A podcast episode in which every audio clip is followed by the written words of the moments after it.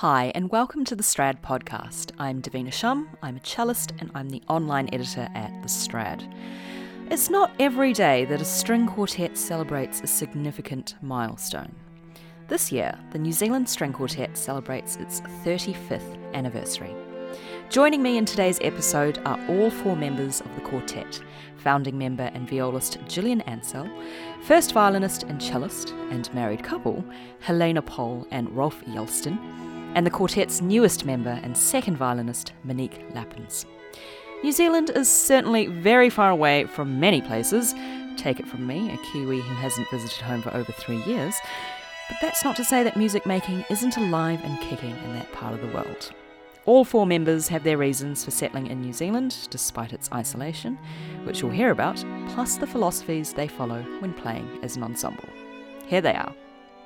First of all, let me just say, to the New Zealand String Quartet, welcome to the Strad podcast. I have you all here, all in one Zoom conversation, all speaking to me from Wellington, New Zealand. And I have to say, this interview is very close to my heart because, as listeners will know, I am a New Zealander, so it's an opportunity for me to perhaps delve back into my natural accent. So anyway, we're here today to talk about the 35th anniversary of the quartet. You know, congratulations. In a way, a little bit of a retrospective and to talk about what's next in the quartet as well.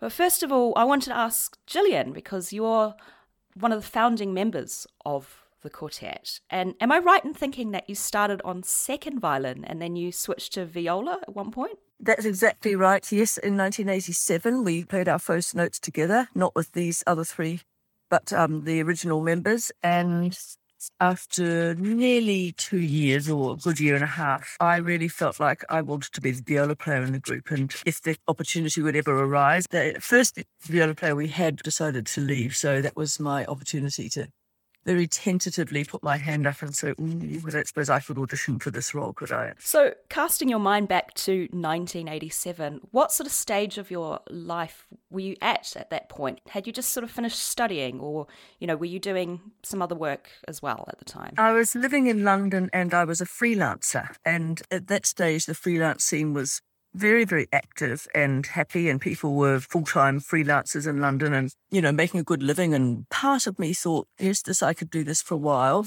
But part of me thought, well, I wouldn't mind sort of settling down a little bit somewhere. And when the opportunity came to audition for the quartet, I was actually thrown into great turmoil because I didn't really want to leave London. Of course, my interest was greatly piqued by this amazing opportunity. Very long story short, I did audition and got the role of second violin and enjoyed that a great deal. But sort of over the time, I've found myself really feeling quite envious of the viola role. So it's been amazing that that's what I've been able to do for most of those 35 years now. How amazing it must have felt to come back to New Zealand, right? Even though I know that you didn't want to leave London, and that resonates with me, but coming back home? Well, it did take a while for me to really adjust, actually. In 1987, New Zealand was such a different place to now. There was no internet. And I think that has been, you know, something that has so changed living anywhere in the world now, the connection with other places and the you know, the easiness of being with other people from the other side of the world and chatting, keeping in touch.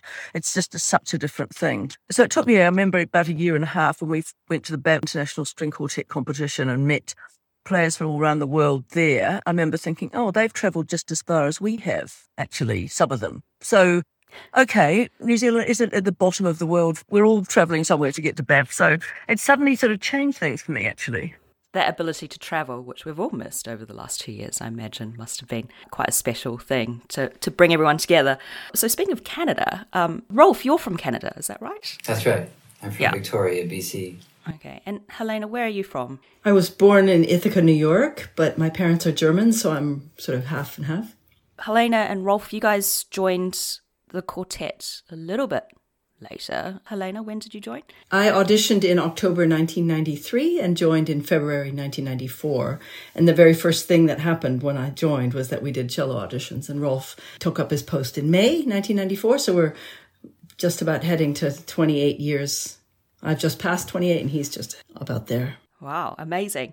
And because both of you are from places that are quite far away from New Zealand, and Gillian mentioned before, travelling to Banff, but both of you travelling from overseas to come to New Zealand.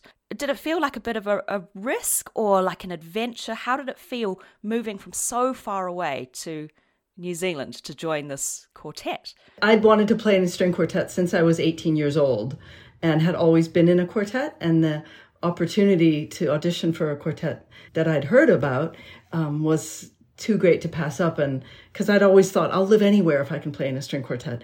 And then when I found one that I loved and I have continued to love, and to get to live in a place like this, what's not to like? Were you guys married before you moved to New Zealand, or did you get married in New Zealand? No, we knew each other, and Helena was aware of me, and I had played in her string quartet on a tour in Germany, so I got permission to do the audition.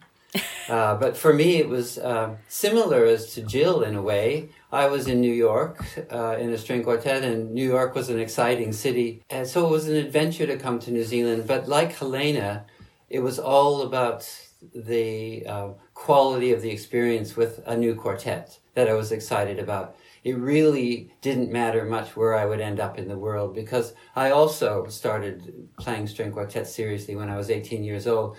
So it's 50 years, I still have the same excitement about a group that really works and the chemistry is great. And so that was the overriding motive. But of course, living in New Zealand was a dream for me, because I love to run, I love to climb mountains and bike and play tennis, and it just seemed like the perfect balance in life between the intensity of a string quartet. Yeah, and because when you get to do national tours in New Zealand, you get to go to some really, really nice places. So I imagine that must feel like an absolute treat.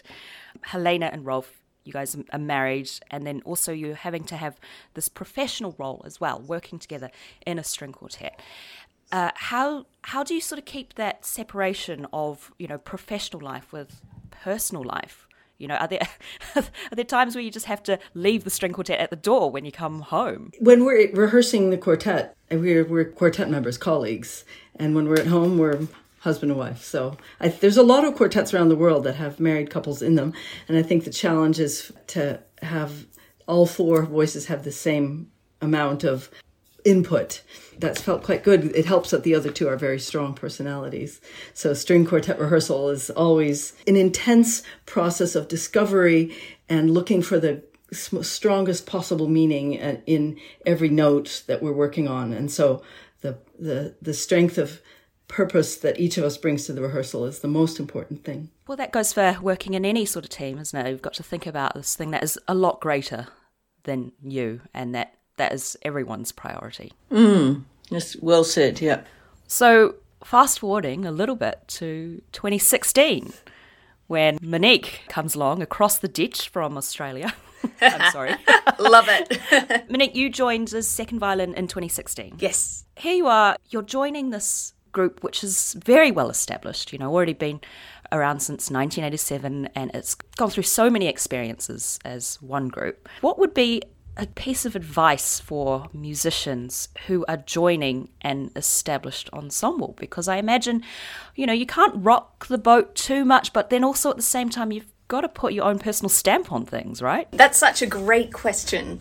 There's always this daunting element of, gosh, I hope I fit into the dynamic really well in the early stages. But I think the most crucial thing to think about, well, for me to think about when joining was, you know, it was something much like Helena, actually, I've been doing since I was about 16. So looking back, you always think, oh, this is something that has always been a passion in life. I guess the main thing was to make sure the music was first and the ego last. That was good to learn, and be surrounded by people who are equally open. And I felt that instantly from the quartet. Everybody was so welcoming and actually asking for me to push the boundaries and suggest other things and break out of certain habits. Like I felt very encouraged and welcomed into the quartet. So I guess I've been in a very fortunate position to have that from Rolf, Jill and Helena. I don't know what the other side looks like, and I'm very glad not to have experienced any other side of that.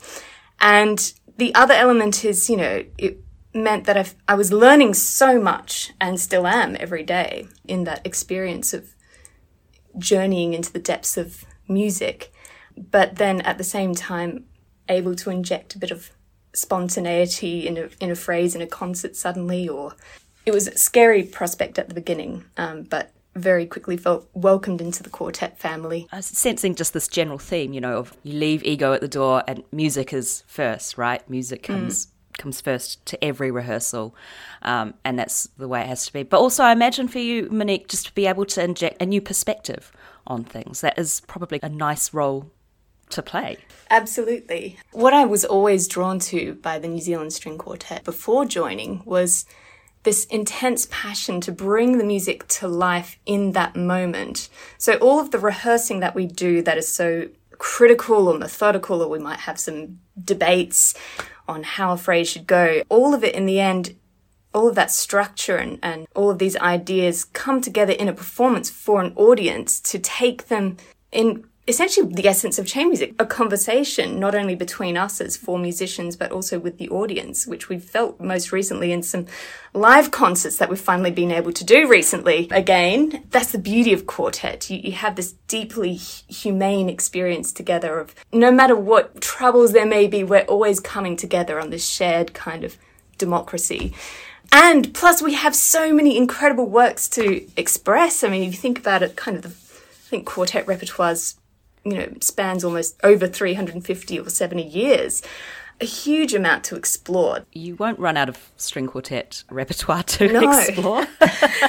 Definitely not. I mean, you could even just choose one composer. One final question. What's on the agenda for the quartet coming up? One of the most exciting things a quartet can do in one's career is to play all the Beethoven quartets as the great canon of music. I mean, Haydn started the form, and Beethoven expanded it and set an inspiring and intimidating example for all the composers that followed him. So one of our greatest memories is the first time we did a Beethoven cycle over 20 years ago now. And we are going to do two of them in Europe in November, twice postponed. So we're really hoping that this postponement will be this will be the final time that will be coming in November. So that's really exciting. Then we always have new pieces that we are playing. We've had some new commissions recently with the quartet and the indigenous music instruments of the Māori, so taonga pūoro. So we are always happy and delighted to enlarge the repertoire for string quartet in all possible directions. So that's only two of the things that are ahead for us. That sounds brilliant. Thank you all so much for joining me this morning and your evening. And it's just wonderful to hear what you guys have been up to over the last 35 years and also what's coming up in the future. Good luck for your Beethoven cycle. Thank you again so much for being on the podcast. Thanks very much. Thank you, Davina. That was the New Zealand String Quartet, violinists Helene Pohl and Monique Lapins, violist Gillian Ansell and cellist Rolf Gjelsten. Right now you're listening to an excerpt of their recording from String Quartet in E minor by Douglas Lilburn, dubbed the grandfather of New Zealand music. Check out the show notes for a link to more performances from the quartet of music by New Zealand composers. And don't forget to head to our website, thestrad.com, to check out the latest news, articles and reviews on all things to do with string playing. And if you like what you see and hear, register and subscribe to access exclusive archival content from 2010 onward. We've got 50% off an online subscription for students, and if you're not sure you're ready to subscribe, take out a free trial for 7 days, start reading right away with no strings attached. And if you happen to be on Apple Podcasts right now, give us a little review or rating. Thanks for listening and tune in again soon for another episode. Take good care. Bye.